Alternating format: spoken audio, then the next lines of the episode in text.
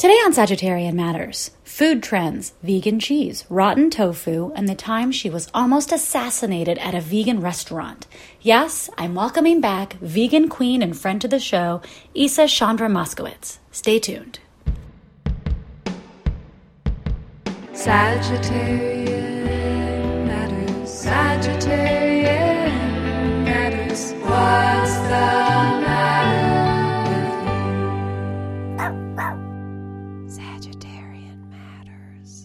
Isa Chandra Moskowitz is a vegan chef, a restaurateur, and the author of the books Veganomicon, Vegan with a Vengeance, Isa Does It, and so many more. She runs two restaurants called Modern Love in Brooklyn, New York, and Omaha, Nebraska. Isa and I once hosted Vegan Iron Chef together.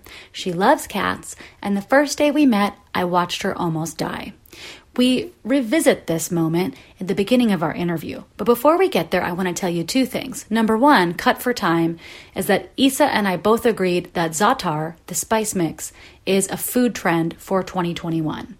The other thing is, Unfortunately, a neighbor to the Sagittarian Matters social distancing studio in Portland, Oregon had a leaf blower going in the distant background at some point in our interview. For this, I apologize.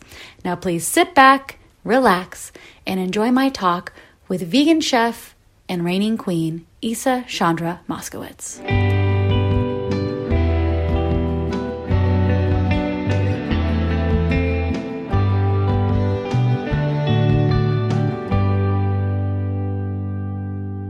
Um, so as I remember it, we were sitting in Vita Cafe in Portland, and um, anybody who's been there knows they have those gigantic um, light fixtures with big points at the end, like a big spike at the end, just to like make sure. And one of those fell on my head, and I was alone. And you were with like a drama group or something. I was with Sister Spit. I was with this like literary, Oh, okay, this okay. literary Yeah. tour of friends that had all come to visit Right. the night before, and then we were sitting like adjacent to you. And maybe I had Yeah. met you at a party. I don't remember, but you were reading a, you were reading like a vegetarian magazine by yourself, Yeah. and then we So heard sad. we heard this loud crash. Well, it made sense to me. I was like, look at her thoughtfully thinking about vegan food, eating vegan food in this restaurant. How lovely. And then we heard this crash like a gunshot and everybody jumped out and we looked and what had happened was that light fixture, which is just a huge glass bulb with that spike on the end, had crashed onto your table on top of your. I don't know if you had your food yet, maybe not, because I feel like somebody weekly came out with your food oh. afterwards and was like, "Do you want this?" As you were picking glass out of your hair. Yeah. And all the lesbians came I- and I- surrounded you and were like, Are you okay? Yeah, and I kind of blacked out for a second and just didn't understand because I I had no idea what happened. Like I thought cafe exploded. Just So I was really confused. it was just like was it a hit from uh right, exactly. From, from- another cookbook author. from or like from Big Dairy or like Oh, from oh, see, I immediately went to it was an inside job, but you're like, oh, it was the meat industry, and I acted okay, and then I got out and got on my bike and like hysterically cried, oh and then I had free food for two years, and I felt like I should have had it for longer, I feel like you should still be having free food now. lifetime. Yeah. Isa, are you ready to tackle advice questions? Yes, Okay. Please give your worst your worst answers as advertised. yes. We're looking for bad advice. A lot of people just really were saying they were very excited to have you on the show. Um, the first thing I want to know is, well, the fir- a listener asked, "Are there any food trends from 2019 and 2020 that you'd like to retire?" And then my second question is, do you see any food trends for 2021? Oh my god. Okay, give me one second. Okay. So I have not left the house in eight months. Mm-hmm.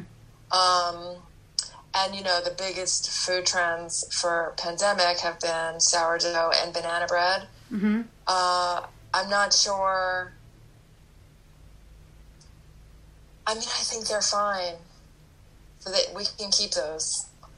Has there been another food trend? This, I mean, are there? Is there room for food trend? There's that like that coffee food trend, but I haven't tried it. Oh, What it's it great. called? Dalgona coffee, TikTok coffee. Okay, yeah, yeah. I haven't tried it. Um, I mean, I'm ready to retire charcoal. Mm, mm-hmm. Um, and let's see. I'm just trying to think of like, it's just so hard to think of anything like pre-pandemic that was going on that was like a trend. So I guess I don't have. Uh, um, how about running out of tofu and tempeh? That trend. Oh yeah. So like getting into something else. I think cabbage might be a food trend. I think it's time for cabbage to have its moment and rise up. It's like very of the depression. It is un, it's an unsung hero. It's quite delicious. It's a great vehicle for lots of Cabbage deserves its flavors. I just feel like you know Brussels had their time. Cauliflowers made you know made the scene. Let's make room for cabbage. I'm gonna agree, and I guess that could lead to the next trend that I think is gonna be grilling all, grilling the things, all of the greens. Grilling greens. I know people do it. Yeah, Can a home cook do that? so just what do you do? yeah, a cast iron grill hmm and um, olive oil, salt, and pepper, and then just like slice it into wedges and grill it. So I think grilled everything.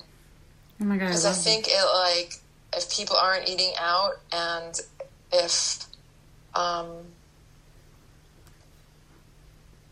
you kind of have this time to do something like a little bit special, I think grilling greens is like really easy and adds this like fancy element.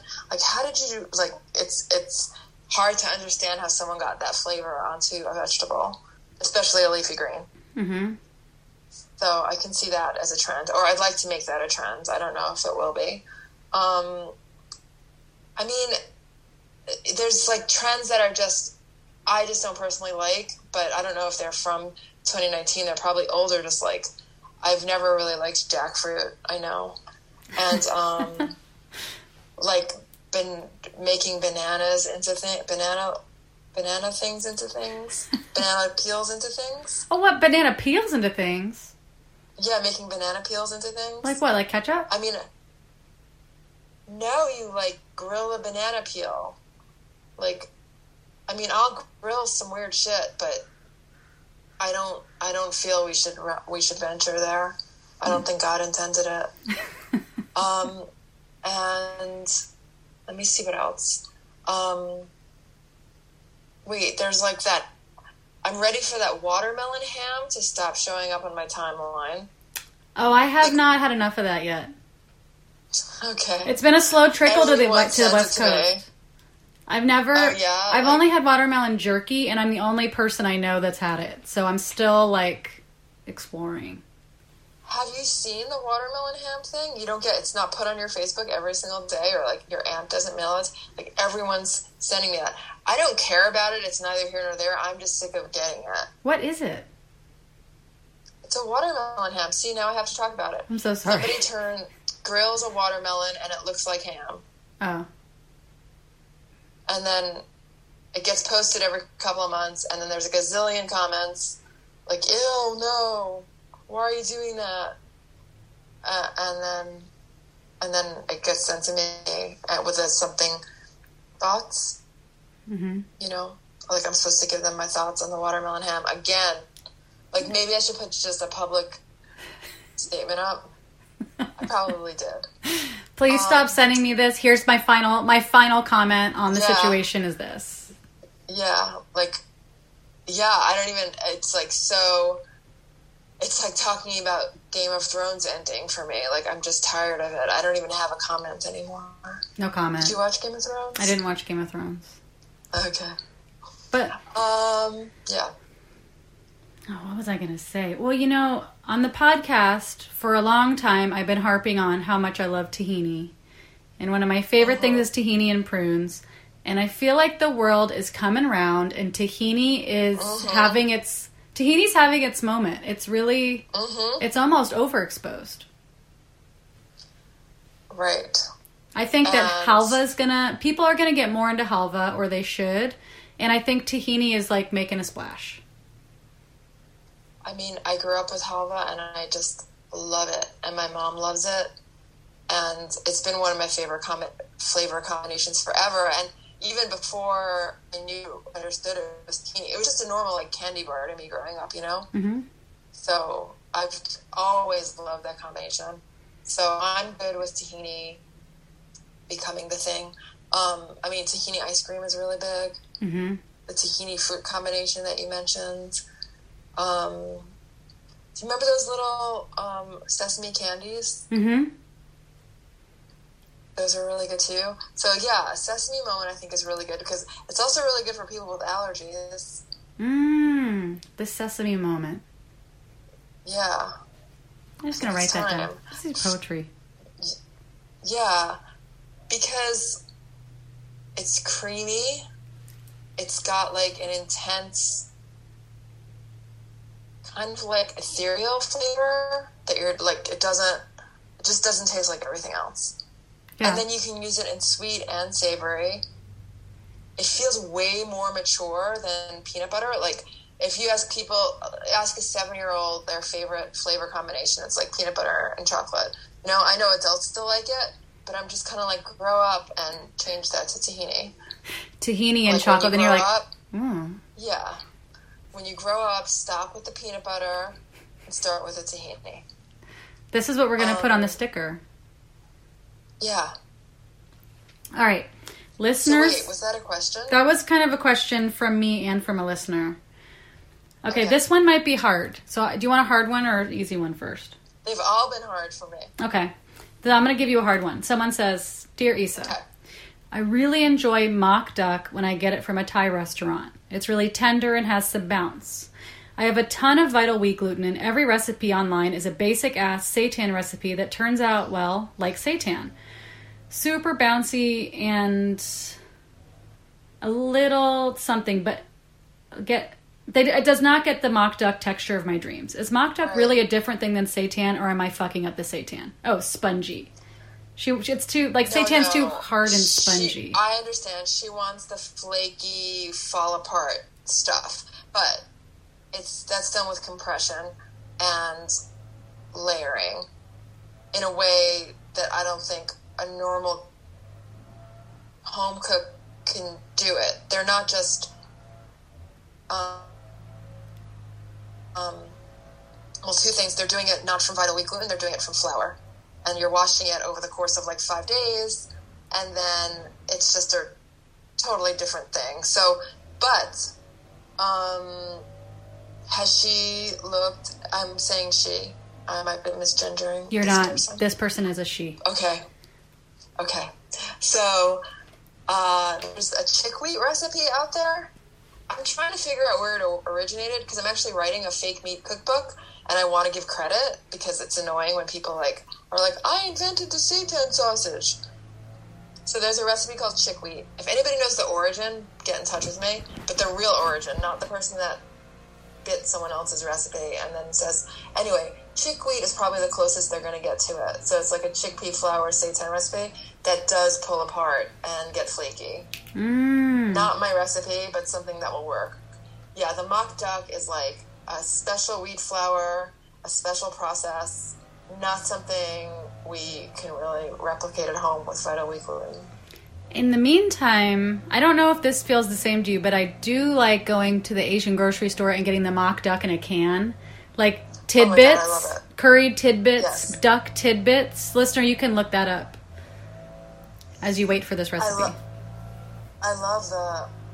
Isn't she say? Oh, so she's saying she hasn't found it in a, a store in a can. I don't. She's not. She didn't mention the can. Okay.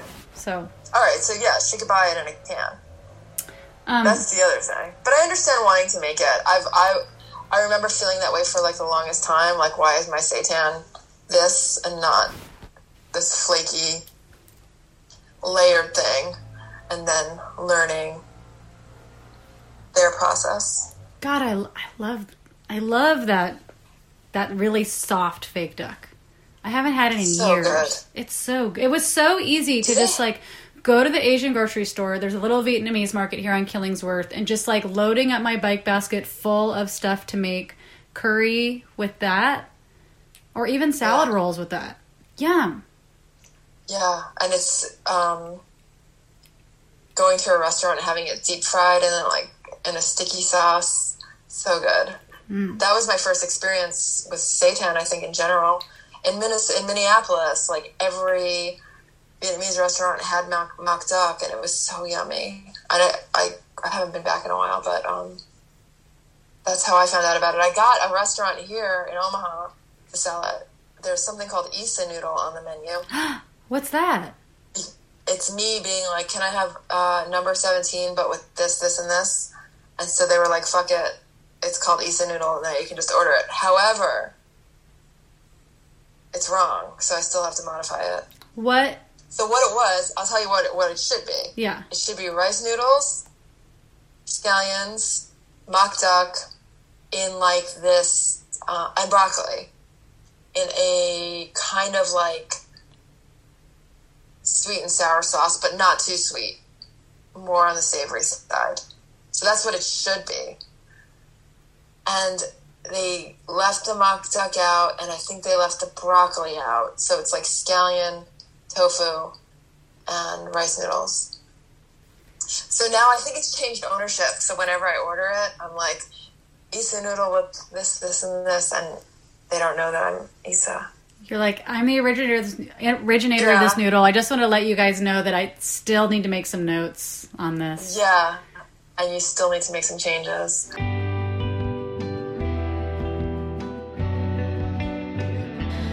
Today's episode is brought to you by Emily Helmus, Jamie Soretti, Elizabeth Pickens, Shoshana Ruth Wechter, Christy Herod, Mary Pinson, Michelle Lemoyne, and Joey Soloway. If you would like to support Sagittarian Matters, especially producer Chris Sutton, please send $5, $5 million via PayPal to hornetleg at gmail.com. Or, this just in, he's got a Venmo, Hell Books. That's H E double hockey sticks books on Venmo. Thank you for your support, and we look forward to saying your name on the podcast.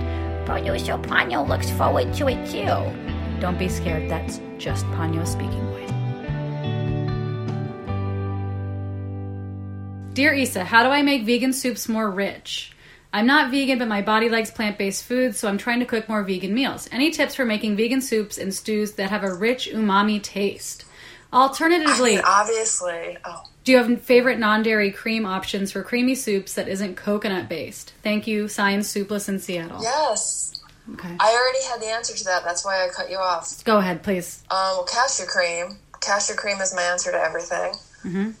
And then for richness, porcini or porcini powder. So just taking some dried porcinis, grinding them into a powder, and then like they make your soup so rich. So that's just if you want that flavor profile. Um, also, and miso, um, but cashew cream, a little nutritional yeast. Like uh, one thing people don't do with nutritional yeast, like they'll add it at the end, and it tastes good. But if you like toast it with your garlic and onion and stuff like that, it gets a really deep like umami flavor. So um, nutritional yeast added at the beginning of the soup, not at the end. So like once you get your onions going, just to- sprinkling in a little bit, tossing it around for a minute, and it totally changes the flavor. It's so it's so easy, but also just like totally transformative. Um, and then other, and I said miso, right? Okay, yeah. So that's it. You just knocked it out of the park. Dear Isa, I killed that one. my newly vegan boyfriend misses eating cheese straight from the bag. What's a good alternative? Dumped the motherfucker already. Oh wait, what? Sorry. That's like that could be the answer. Okay. I, I guess Vio for me, Violife is the best from the bag thing. It is. You know, I had this thing during um, pandemic cooking of I fell in love with Violife, and I, I just like started using those meats and cheeses, which I hadn't for years, and then I started realizing that it all kind of tastes the same. It's like the same taste with a smoky flavor, or the same taste with a cheddary flavor, and it's not bad. I will like totally eat it from the package, but I kind of stopped using it on my pizzas and things like that because of the sameness. It just started tasting kind of having this pronounced flavor that I didn't necessarily always want. and I kind of um, would prefer just to make like a cashew cheese or something like that. But but I think it's really yummy on like a Tofurky sandwich or something. I really like. Um, and I also started feeling like Violife should sponsor or should pay me because I was talking about them so much. But like, um, oh, their feta, I really loved that for like a week. Oh, I I had that. no, I've been so monogamous with the just like mature cheddar that I haven't even gone there towards the feta. So, no, those are really good. But what was the question? Should she break up with them? Um, should she? Her boyfriend wants to eat vegan cheese out of the bag. What kind of vegan cheese do we think he should eat out of the bag? You could just offer her Oh, okay, relationship yeah, advice if you want. Right. I would say a Chao cheese is pretty good out of the bag, isn't it? Oh, I never had that out of the. I haven't had it for so long. I can't even remember it. That's coconut based. I think that's pretty good. But also the thing about Violife that's so good is that you don't have to open the, the packaging. It's so great. You just lift the little plastic flap and then you just pull out some slices. hmm It's not a big. For me, like unwrapping or like having to open a sandwich bag or whatever or put it in some other container is a pain. It is a pain. So g- really good packaging on Violife. Yeah, I don't have time for that. No. No, you don't have time to monkey around. Dear Isa, I have a package of tofu with a best buy date of September 19th. Is it still good? Let's broaden this to say how can you tell if your tofu or tempeh has gone south? I say it's it doesn't have a slimy feeling on the outside. Is it pink? I'm really I've eaten bad tofu before and it's not fun. So I am very I abide by tofu expiration dates. So um, tempeh is different because it's already fermented. Uh, but tofu, I'm like I won't eat it past it. Have you ever had bad tofu? I don't think I have. I mean, I'm like, going through the motion of making a whole meal and then the tofu is bad. It's the worst.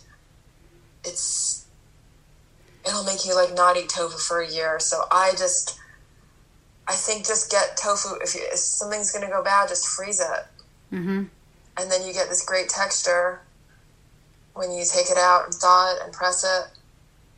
So um, so stop stop having tofu past its ex- expiration date.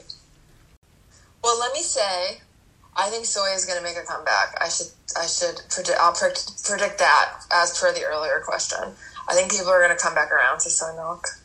well, they. sh- It. I, I mean, mean- protein.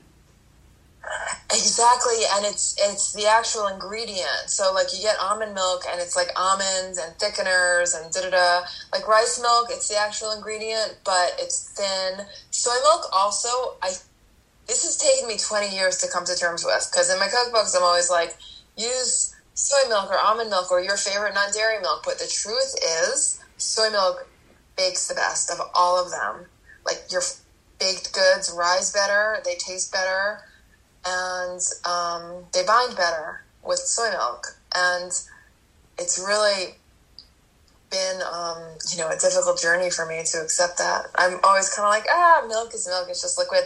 But then I realized soy milk has these qualities that just make baked goods taste better. And it's kind of difficult because, like, you have to, for me, just having restaurants and then having people with soy allergies and respecting all the allergies, like, kind of have to leave soy out of a lot, but I'm always like, I know that this would be a little bit better with soy, but I'm not going to do it, but I know it would be a little bit better. Well, also in your recipes, you often have people like curdle the soy milk. And I know I've tried to do a recipe with some kind of alternative thing I had around, and I was like, what's going to happen? This It is, doesn't happen. it's weird. Now I'm just pouring vinegar into rice milk. like, Yeah, and it still works because it's uh, it's reacting with the you know leavening agents, but it won't curdle. no, and that's the really nice thing And- about soy. Yeah, I just love soy milk.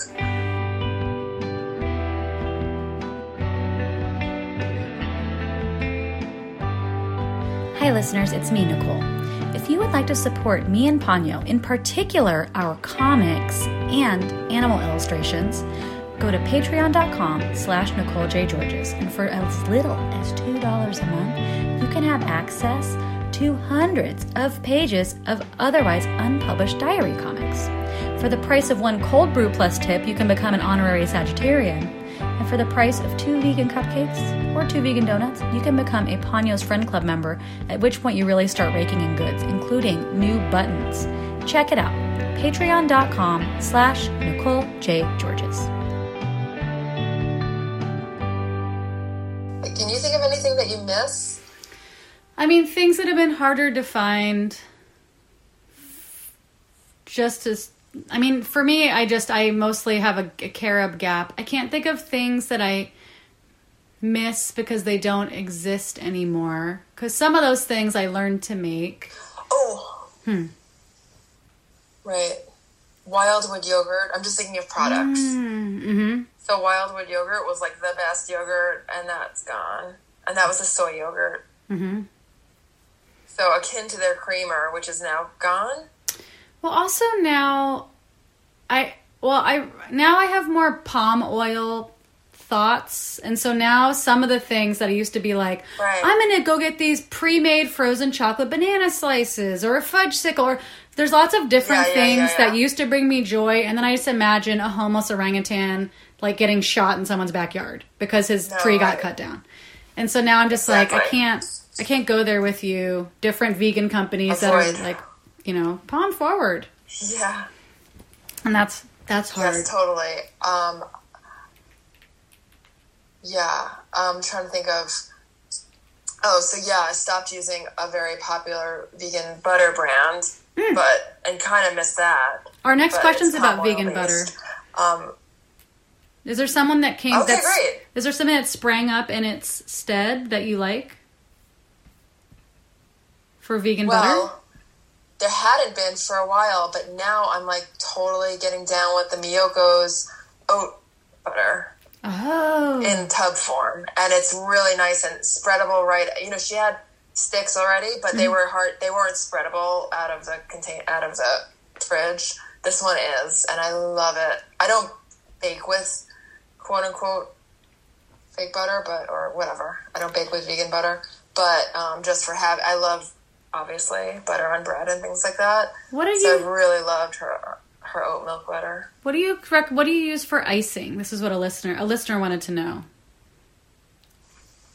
Um, well, I used to use um, that other popular vegan butter, but I started using coconut oil. Um, but I find that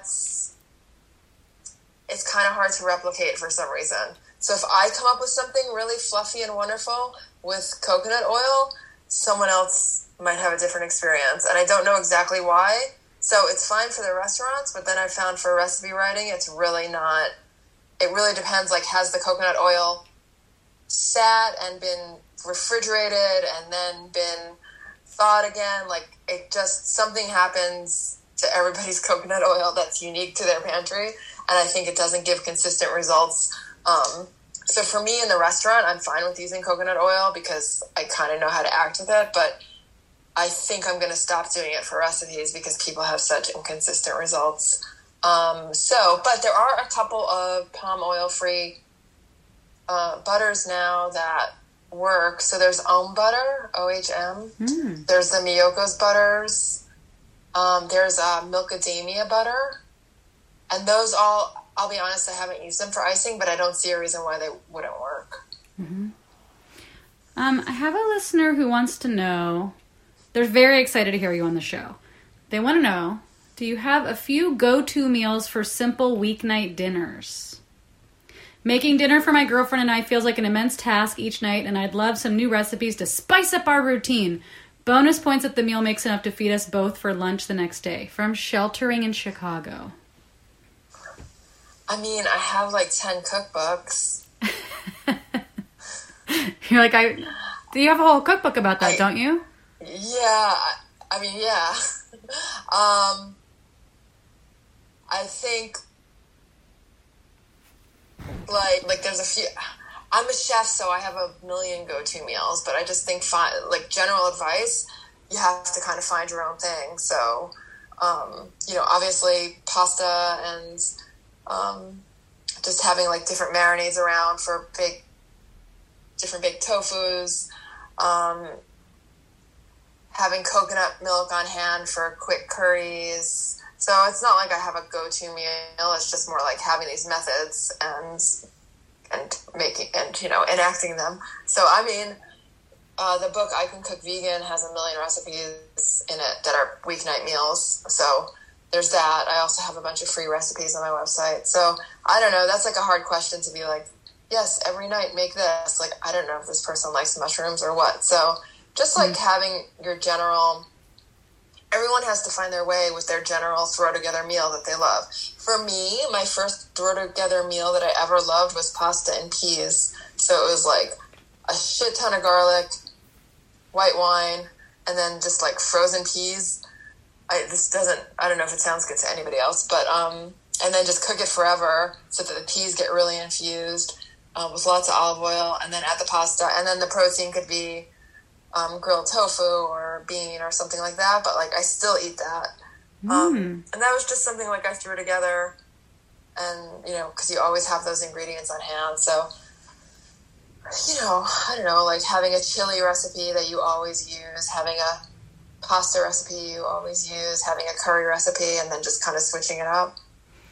Um, and all of those things like that are available for free on my website. Dear Isa, how are vegan restaurants and businesses being hit by the corona, and how can vegan communities support them best? Signed, Wondering in Wisconsin. Well, I mean, we've went to a completely online takeout situation. We're not going to open for indoor, no matter what anybody says. So, I guess just keep ordering food, order gift certificates, things like that. I mean, every restaurant's been hit. It's like in all the normal ways, it's like really hard to staff. You know, you have you get a case, you have to close. So it's just like a constant struggle. So I think just ordering gift cards, merch, and food as much as you can, obviously. But Yeah. um, yeah, the biggest issue is just like obviously we haven't. I keep saying obviously. There's no um, real guideline for how to deal with this that really is effective. So you you become a doctor. Like nobody running a restaurant was hard enough before. Now if there's a case, like we close for you know we we have the person quarantined for two weeks.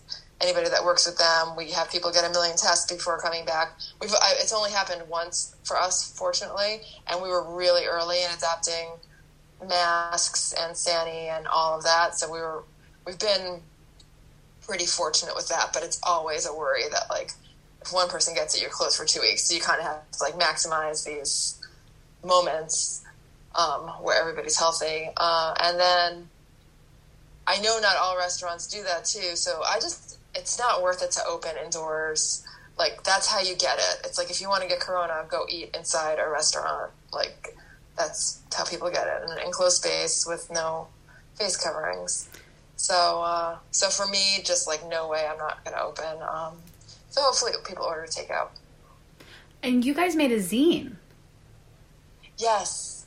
So we did that when Brooklyn was closed. So Brooklyn had closed for about two months, and um, we just wanted to kind of like keep our staff employed and um, have something to sell.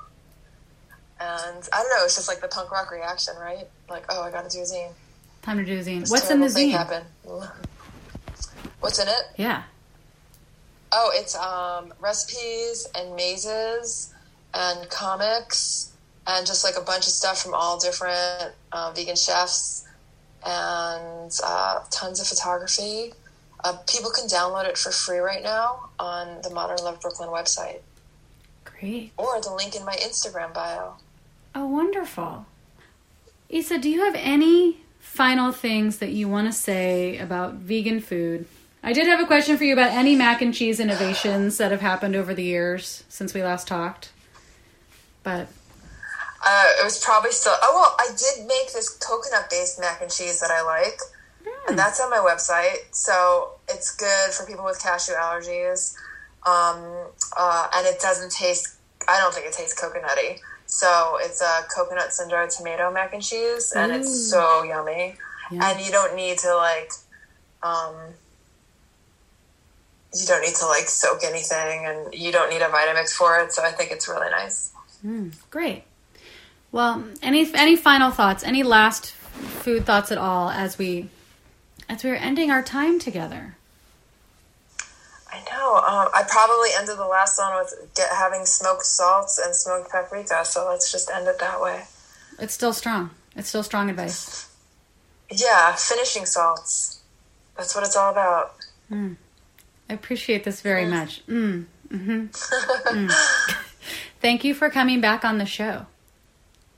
Thank you for having me. We're so happy to have you here. Everyone should go get your zine. Everybody should go to your website and keep their eyes out for your vegan meat book whenever whenever it's ready. We'll, Yeah. we'll still be here. Like in we'll two be years. Yeah. we'll still be here. I'll be posting some recipes for them too. Great. Well, have a have a very wonderful day. Thanks, Nicole.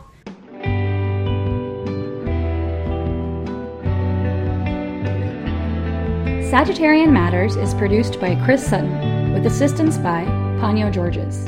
Our theme music is composed by Carolyn Pennypacker Riggs of the band Bouquet. Thank you for listening, and I'll see you next time.